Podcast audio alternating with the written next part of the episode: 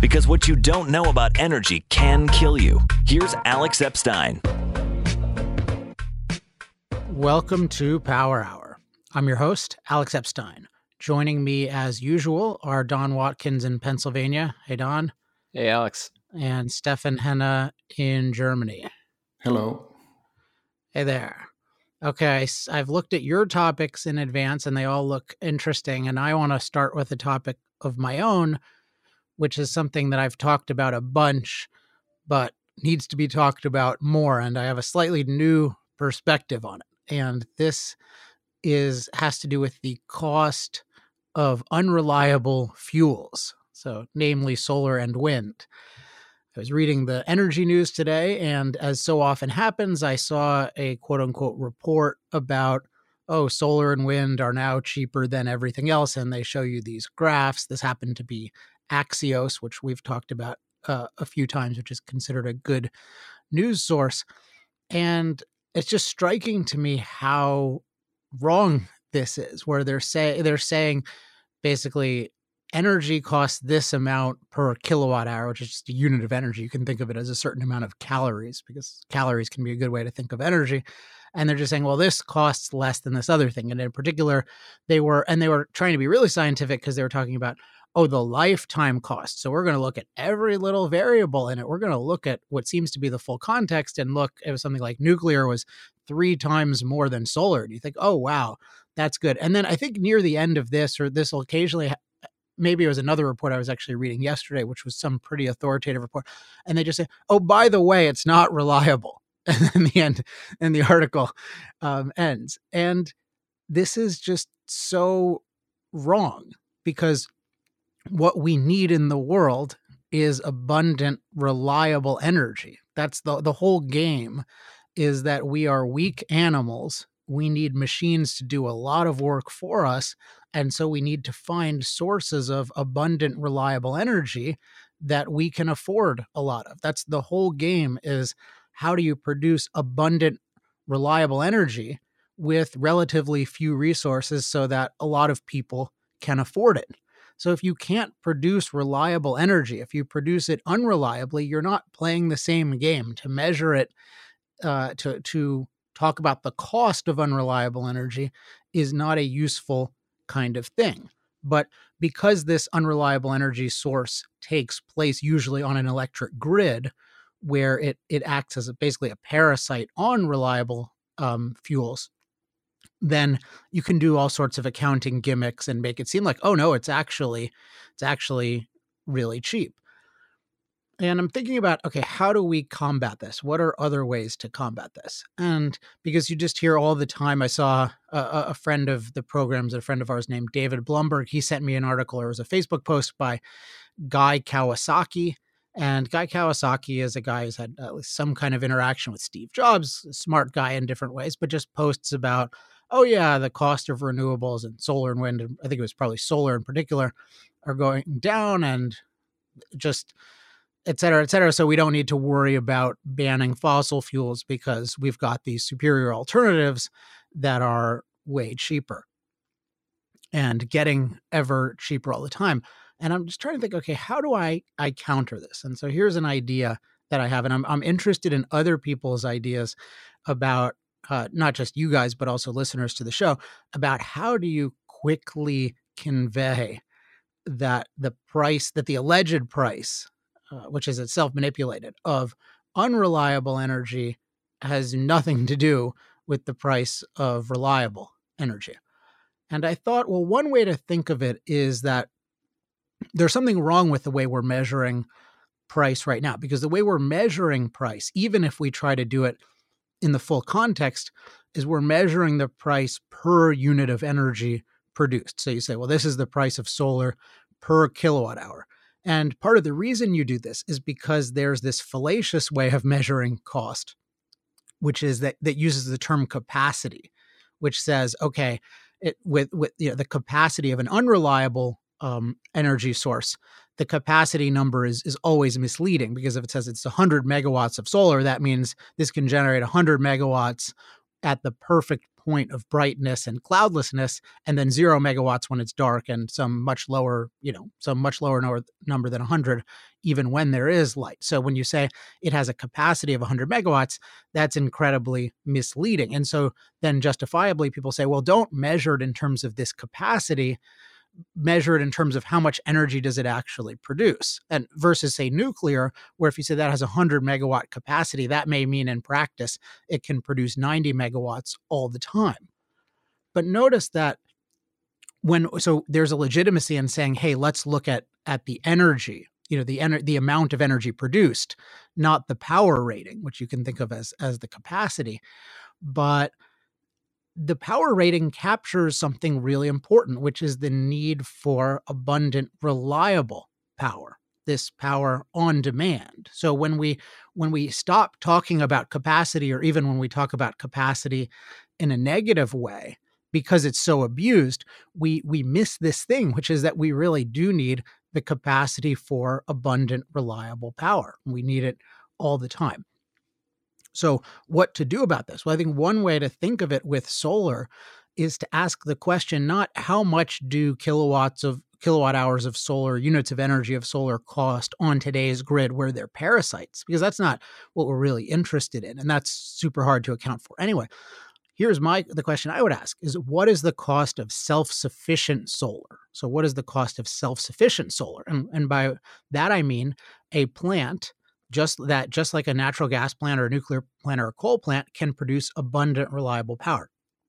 I want to know the cost per unit of energy or per megawatt or however you want to do it for self-sufficient solar and that's what we should be that's uh, this is an idea at least that's what we should be looking for. We should be asked when these things come up ask no i want to know the price of self-sufficient solar. And then what's going to come up? Well unfortunately there is zero self-sufficient solar in the world in terms of any kind of industrial city. And so we don't know. But that is not a good sign. And if and to get at a sign, I think we should and, and we will come up with our own calculations of here's what self-sufficient solar currently costs under certain circumstances. And it's tricky to to even work that out because you have to figure out how much solar uh, capacity in the distorted sense do you need to build out in order to get some lower number of capacity? But essentially, if you think of it as 100 megawatts of solar, it's schematically something like in order to have that reliably, you would need, let's say, in a sunny place, 400 megawatts of solar panels plus a certain, you know, some very high amount of battery reserve. And then the question is, what is that? And I would love to know that figure. And I will know that figure because we're going to research it in the next week or two. And then that's going to be a good figure. What is the cost of self sufficient solar? And I think what people will see is, oh, wow, this is 10 or 100 times more expensive than other things. And then the other thing I would ask for is, what is the cost of fossil free self sufficient solar? Because all of the, the hypothetical self sufficient solar is taking advantage of the very low prices of fossil fuel based energy to build it at every stage. But what if it had to use uh, only solar derived things? And that would be a really interesting kind of value chain, and that would be difficult to trace. But I think we should maybe even that with that one we can try. And then what I want to do is I, I then let's have the solar files respond and say like have them come up with something because right now there is no calculation that i've ever seen for self-sufficient solar and there's certainly no calculation for fossil free self-sufficient solar and yet that's what they're telling us to rely upon. So let's let's not just let people focus on uh, the like the cost of parasitical solar uh, which is just inherently is not really a useful thing and inherently involves all sorts of all sorts of accounting gimmicks. Let's talk about this the cost of self-sufficient solar. So Don or Stefan, any thoughts on that? I have one, which is I would even give them the benefit of the doubt and let them have solar plus wind. Uh, and in part because, like for example, a self-sufficient coal plant versus a coal plant that has you know peak power from gas, you know, would be a preferable solution. So you know they can have all the unreliables they want i think for the sake of that calculation Yeah, self-sufficient solar plus wind doesn't quite have the same ring. Doesn't have the same alliterative ring to it. But uh, yeah, sure. I mean, you can have like self-sufficient uh, solar or self-sufficient unre- solar and wind or self-sufficient unreliables. Stefan, any thoughts? Yeah, I think a, a typical uh, argument that proponents of wind and solar will have is, okay, reliability is a is a system property. It's not just you look at this one solar panel but again, the proposals on the table are 100% renewable or close to that, right? So we really need to find out like what's the on-demand system only consisting of solar and wind looking like. Yeah, and that's that's a starting point. And then you can make the argument, well, we don't need too much self-sufficient solar. We only need, you know, 80% of it to be self-sufficient and then this percent can be unreliable. That's fine, but the starting point should be you need to explain what would it cost for you to do the job that's currently being done versus what what does it take for you to just be a parasite and then take credit for a whole bunch of uh, uh, things one other perspective on this is just that when I, I think about why do i do the work that i do why do we do this show and other work that we do a, a lot it's a really important job in a society for people to understand the key technologies in that society. And what we have going on with fossil fuel energy or hydrocarbon, it's more technically right, energy technology is that there's just a complete misunderstanding of that technology. And one of the biggest misunderstandings is the lack of understanding of its superior capacity to produce abundant, reliable energy for billions of people. And that is just that is something that is is unique. Now, nuclear has a lot of potential to do that, um, although it's, it's farther away in terms of being able to do it in every form that we need it. But it's really important that the capacity to produce abundant, reliable energy for billions of people is an incredibly difficult feat. And really, only one technology has pulled off that feat. And then the ones we're talking about are some of the farthest away from being able to pull off that feat. And one perspective we can think of it from is is the perspective of efficiency or resource efficiency. Really the challenge is you want people to be able to afford abundant reliable energy. And therefore you need to figure out a way to produce abundant reliable energy with relatively few resources, particularly for people who have relatively few resources. And that's the whole thing. How do you produce abundant reliable energy uh, in a very resource efficient manner. And when you deal with an unreliable fuel input, then you set up a process that, at least by every known mechanism right now, is incredibly resource inefficient. And right now, it, it hides that by parasiting on resource efficient technologies like fossil fuels and nuclear, but it itself is incredibly resource inefficient. And so to ask for what's the price of self sufficient solar, that can help expose the incredible resource inefficiency of the solar process, of the wind process. And if we can do that, then people will have much more of an appreciation of the good forms of energy and why they're good and and under and be suspicious when other forms of energy just claim oh we can do that as easily because they know oh that's actually really hard to produce abundant reliable energy with very few resources. And then we should really appreciate the industries and the technologies that can do that. Now there are other aspects of understanding uh, an energy technology because we need to look at the byproducts which is something i talked about in i believe last week's episode. But number one thing you need to understand about energy technologies is how resource efficient are they at producing abundant, reliable energy. And if you get that point, it totally changes one's perception of hydrocarbons because then hydrocarbons become, oh my gosh, this is such an amazing technology in our civilization. And it's really tragically misunderstood. And that's one huge reason why I think our work is really important and the work we do with clients is really important because Uh, the most important technology in our civilization is completely misunderstood.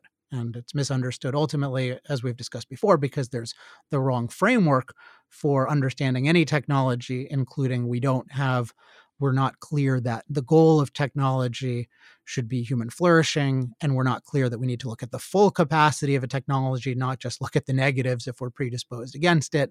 And there and there are a lot of other methods involved in how do we understand the full impact or the full capacity of a technology. But um, one this one key point that I'm stressing today is just one key aspect of really the key aspect of an energy technology's capacities is how resource efficient is it at producing abundant reliable energy. Don what is your first story today? Sure.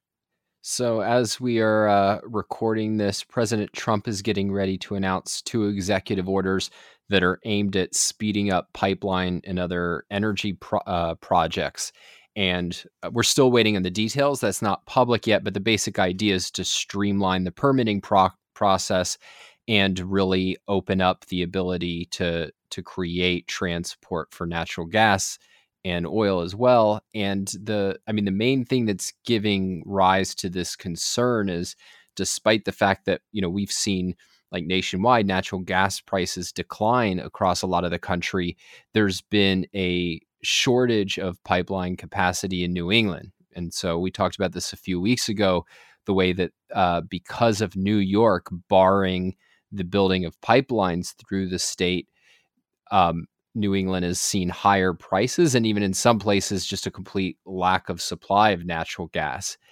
And I mean, I think this is a welcome development. We'll see what the details are. But as part of the context, I was uh, struck by. There's a new working paper where the the authors try to quantify the impact of higher energy costs on winter deaths. And so the title of the paper is Inexpensive Heating Reduces Winter Mortality. So that gives you an indication of what their conclusion is. But basically, they say that you, we can identify that higher heating prices in the winter do increase mortality. And the way they get to this conclusion is the fact that um, there are very different there are very big differences between different counties across the country in terms of whether they get their heat from electricity or from natural gas. And so you're able to compare the impact of the dramatic decline in natural gas prices over the last decade um, and get some sense of what the causality is of lower prices and people living. And so their conclusion is that shale gas has driven a price decline leading to 11,000 fewer wintertime deaths per year. Now, take that exact figure with a grain of salt and the usual caveats, but uh, the the general point I think is like unquestionable.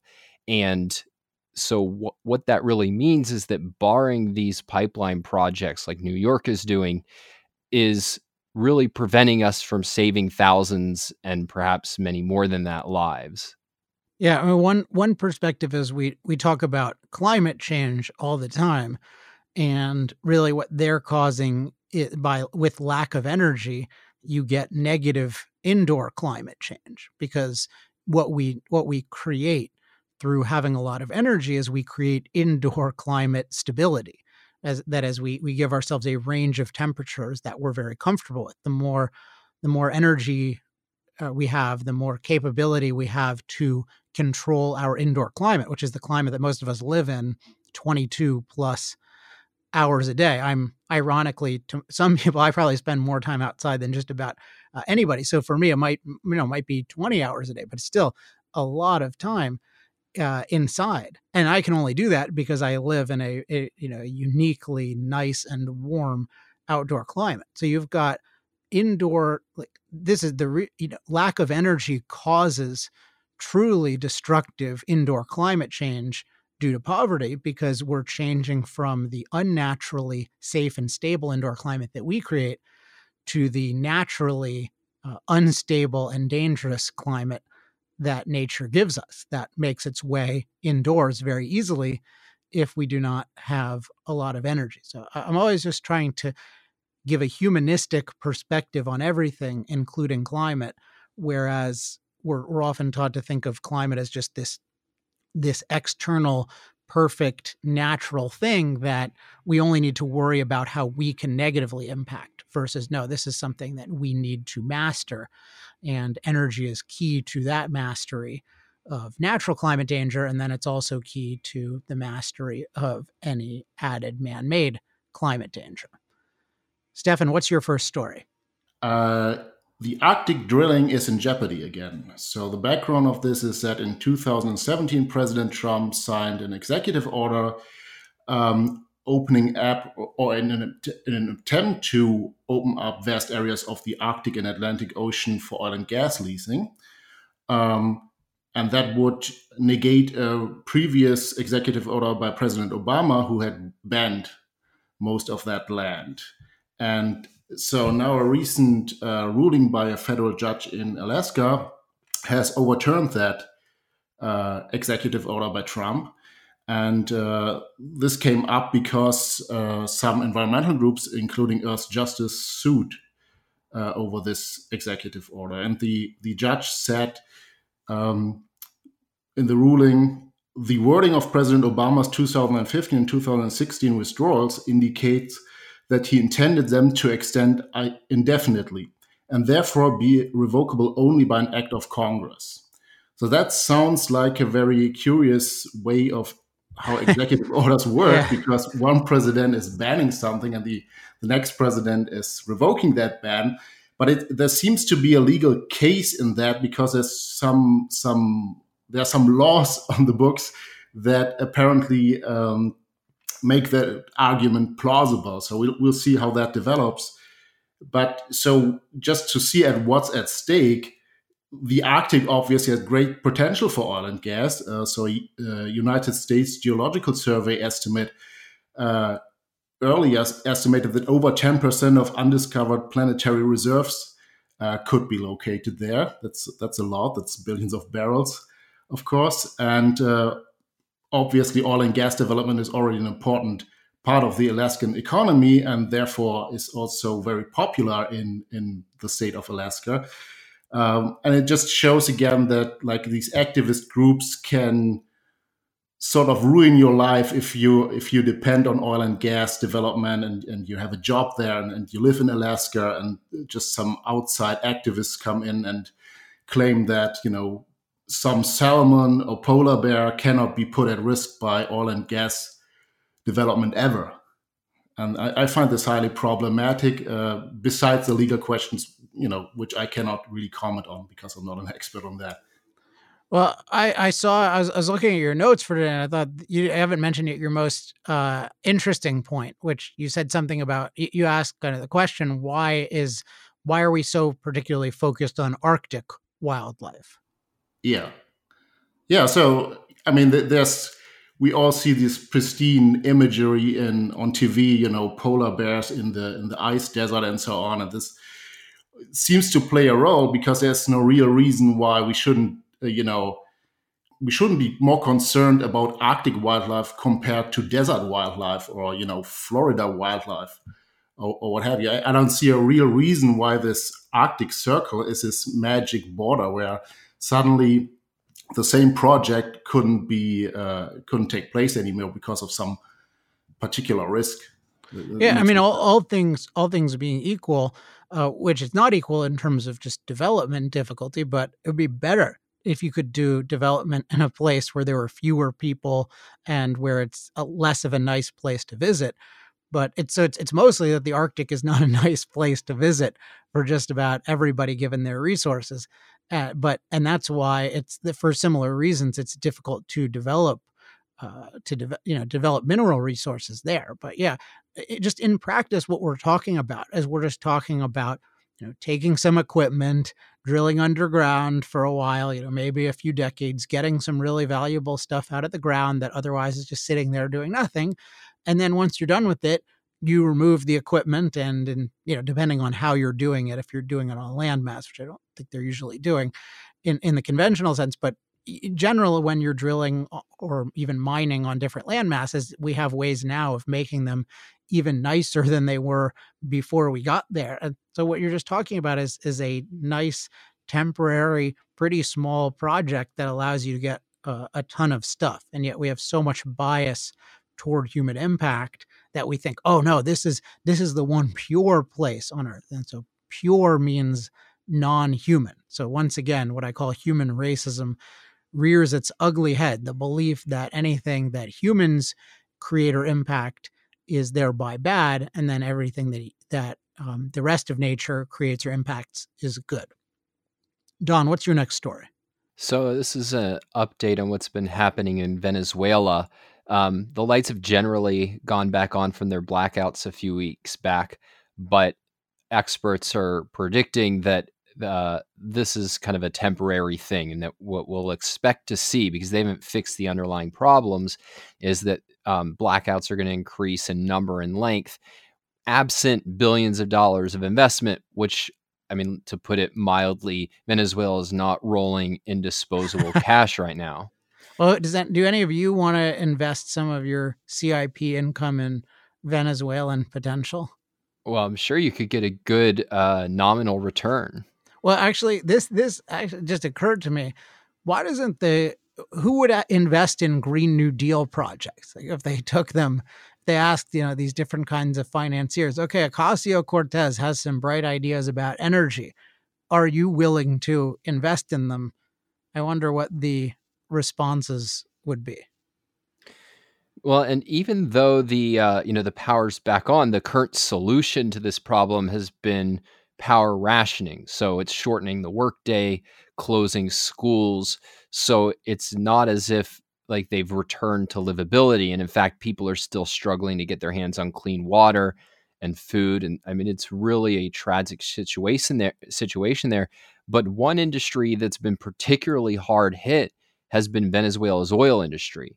And of course, oil was the central industry in Venezuela and made it one of the wealthier countries in that area for many years. And oil production has dropped by half during the blackouts. And that has caused real long term damage. So, uh, for example, near, and I might pronounce this wrong, but uh, Orinoco Basin, where they get most of their oil, a heavy tar like oil, it's clogged up pipelines and tanks because the heating system lost power and cleaning that up and fixing it could take months. And so I think one lesson of many here is just that uh, energy is vital to producing energy. And this touches on something that you raised initially about solar and wind, Alex, which is that like we we don't always appreciate that fact. So we'll talk about the price of solar and wind and batteries and just project that oh well if we got rid of fossil fuels w- you know those prices are only going to go down. But to whatever extent those are affordable it's only because they're built with affordable reliable energy. And so Venezuela does not have affordable reliable energy right now. And as a result its energy gold mine has turned into basically uh, you know I don't know what's a eloquent opposite of a gold mine. An abandoned former gold mine. Something like that. yeah, it's, it's gold mine. Gold mine can be negative if it's not used uh, properly, or when when it's not used properly, and then it's been uh, exhausted. But uh, that's not even a bad analogy because that's that's what happens here. I mean, in effect, it's exhausted. It's not theoretically exhausted, but it's in some ways practically exhausted because they're not using they're not taking the actions necessary to actually gain value from the hydrocarbon and then in general they're just not taking actions necessary to improve their lives and so they're they're living in many ways with nature which is including with dirty water which is not a pleasant thing stefan what's your next story I want to talk about the Keystone XL project, which is uh, still alive. and this is another uh, presidential executive order by President Trump, um, which he um, signed in late March, and this is a is a sort of circumventing gimmick against the court ruling against the previous State Department uh, permission for the Keystone XL pipeline project. So the original proposal for this pipeline went down in 2008. So it's now approaching 11 years and counting. And obviously, the Obama administration previously rejected the um, project mainly on climate impact grounds.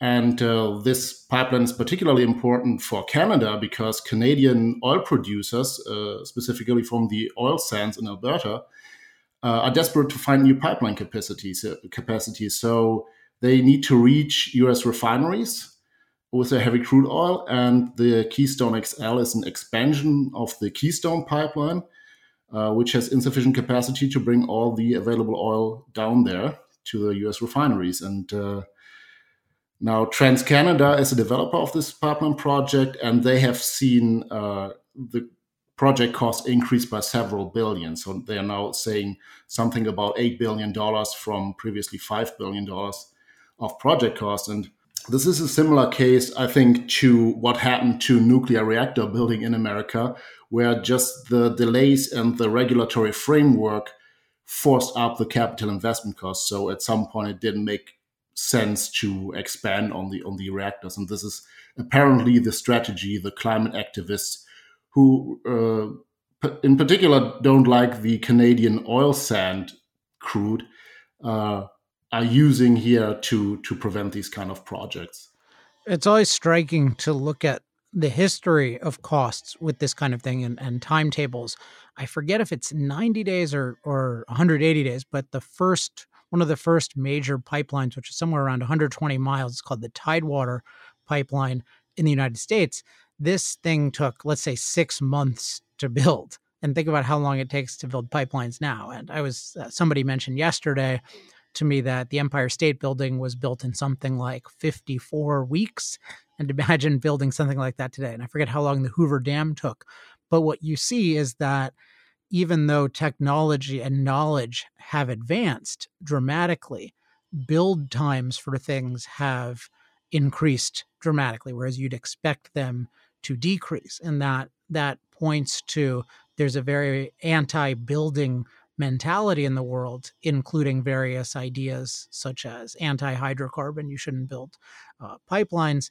Those kinds of ideas lead to just the dramatic slowing of progress. And that, that this is bad because this this not only it not only affects every project negatively but it affects the funding of projects because if somebody sees the example of Keystone XL how likely are they going to be to fund a pipeline and then what's that going to mean for future progress? So the it's it's really important that we extol building as a culture and that we denigrate blocking except in cases where you're there are real builders involved people who support building but then there's some very specific good reason to stop some particular type of building because it's endangering people.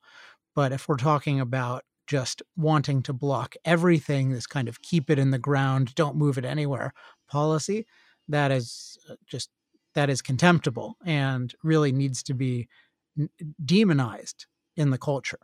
Don, what's your next story? So, wind partisans have really pointed to Texas often as an example of wind success. And that's because Texas produces more wind than any other US state and uh, by one estimate, it supplied about 15% of the state's total electricity in 2017. But I think if you look closer at it, Texas actually reveals the real problems with depending on unreliables. And so, not just the cost problem, but also the reliability of the grid. And so, um, a, a, lot of this I'm taking from a Count on Coal Council report, which uh, they're obviously have vested interests. But as far as I know, the the facts that I uh, am aware of, this checks out. But if anybody objects to any of them, let us know. Um, but they point out that in February there was an increase in heating demand because of cooler weather, and there were uh, calmer winds than expected. And so there was 20% less power than was expected coming from the wind turbines. And as a result, spot electricity prices, which are just like the short term wholesale price of electricity in northern Texas, went up by 700%.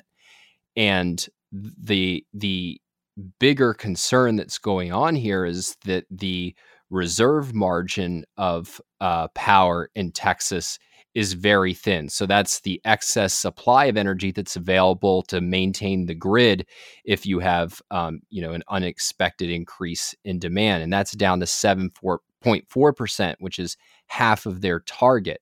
And when it was even higher than that, the chairwoman of the state's Public Utility Commission was calling the situation very scary because the smaller your reserve margin, the more likely you're going to face brownouts and blackouts and price spikes.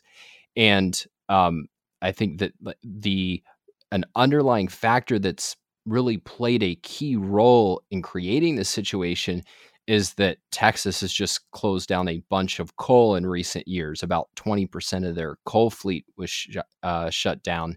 Uh, in fact, I think a little bit more than that as of this year and so their their grid is an increasingly precarious position and that's not something that you would see if you just looked at prices alone and i think that's something that we should always be aware of is and one of the things we've been working at at cip is well how do you measure this issue of how resilient is the grid versus how precarious is it? How how at risk are we of facing blackouts and brownouts? Because people have not really come up with a good way to measure this. But if you're concerned about energy, I mean, this is like one of the most, if not the most important factors about electricity that we'd be concerned about.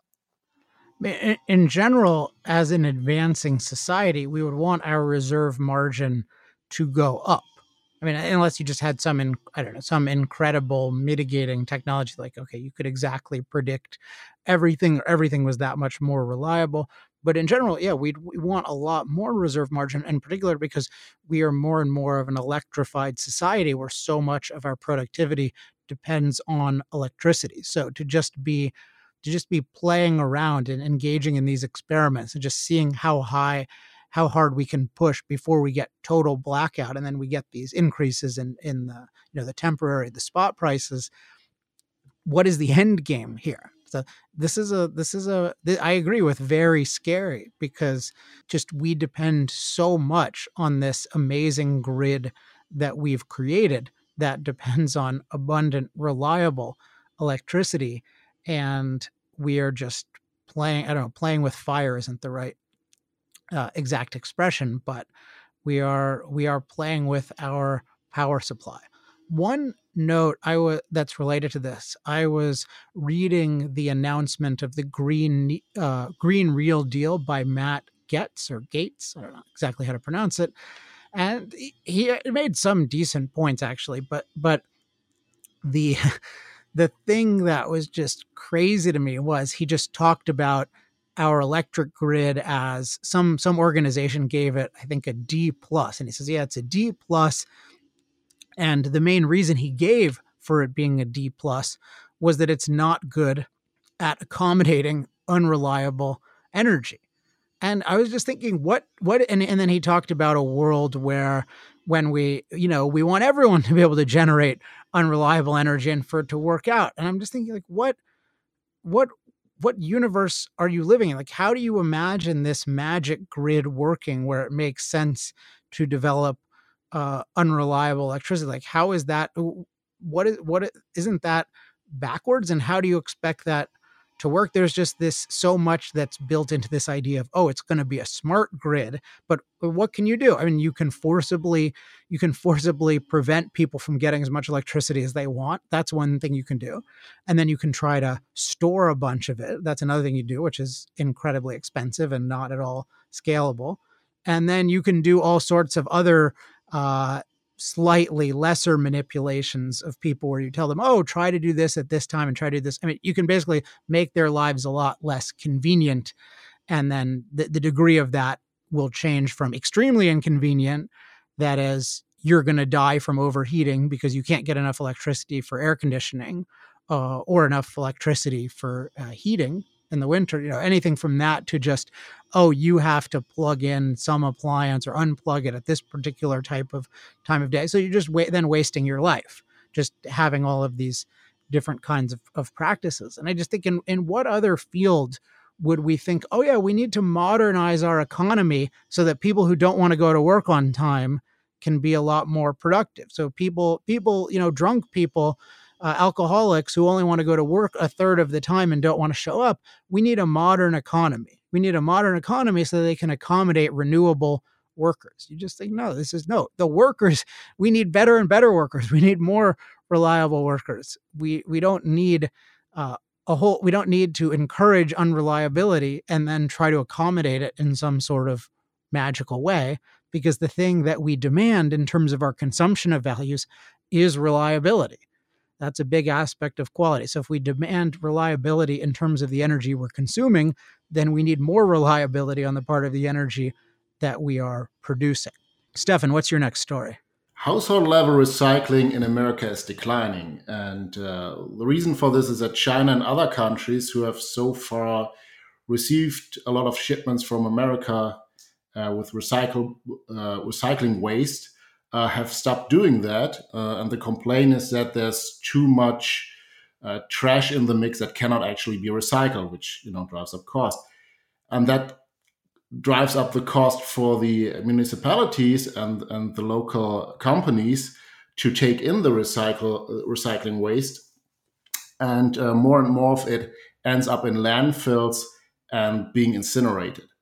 And so, a lot of people right now in America are sorting their trash, uh, you know, in the firm belief that this will end up as new material somewhere, and it will actually be just going to landfills and incinerated.